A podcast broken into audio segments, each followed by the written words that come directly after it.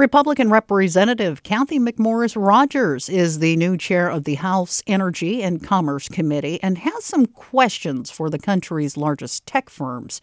Here's Lauren Patterson. While energy is a big focus of her policy as chair, Rodgers says she's also looking into issues surrounding the biggest information and technology firms in the U.S., known as tech giants or big tech. There's concern around data collection at TikTok as well as the impact that TikTok and other other social media platforms and apps that are having on our kids in particular.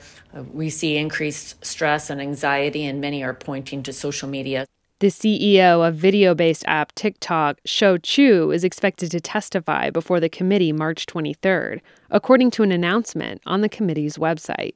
Rodgers says she also intends to reintroduce the bicameral privacy bill, which would provide a foundation for data privacy rights, as well as oversight and enforcement, according to the draft. Reporting from Pullman, Washington, I'm Lauren Patterson.